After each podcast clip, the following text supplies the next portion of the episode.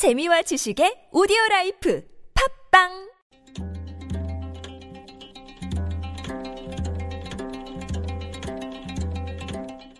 한문학자 장유승의 길에서 만난 고전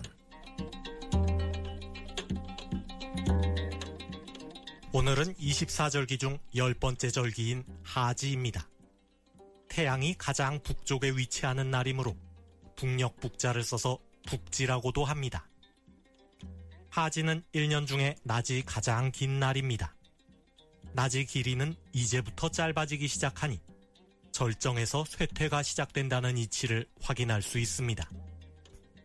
또 주역에 따르면 하지는 더위를 부채질하는 양기가 극성한 때입니다. 그렇지만 추위를 부르는 음기가 처음 생겨나는 것도 하지입니다.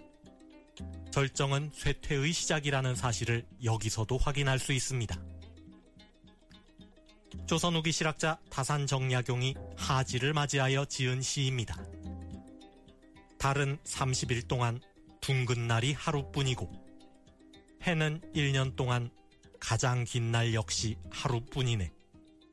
흥성과 쇠퇴는 반복되지만 흥성할 때는 항상 잠깐이라네. 여유당 전서에 실려 있는 시입니다. 한 달 30일 동안 달이 가득 차는 날은 보름 하루뿐이고 1년 365일 동안 해가 가장 긴 날도 하지 하루뿐입니다. 절정은 언제나 짧습니다. 그 밖에는 산을 오르듯 절정을 향해 올라가거나 절정을 지나 내려가는 시간입니다. 절정에 머무는 데만 의미를 둔다면 산을 오르내리는 길고 험난한 여정은 그저 힘들고 어렵기만 할 것입니다. 정상에 머무는 시간은 한순간이고 나머지는 정상을 향해 올라가거나 지나서 내려가는 시간이기 때문입니다. 인생의 절정도 한순간에 불과합니다. 게다가 인생은 언제가 절정인지 알 수도 없습니다.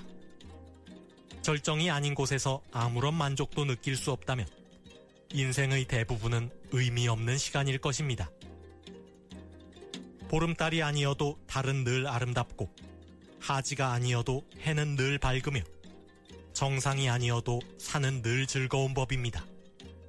절정이 아니어도 가치 있는 것이 인생입니다.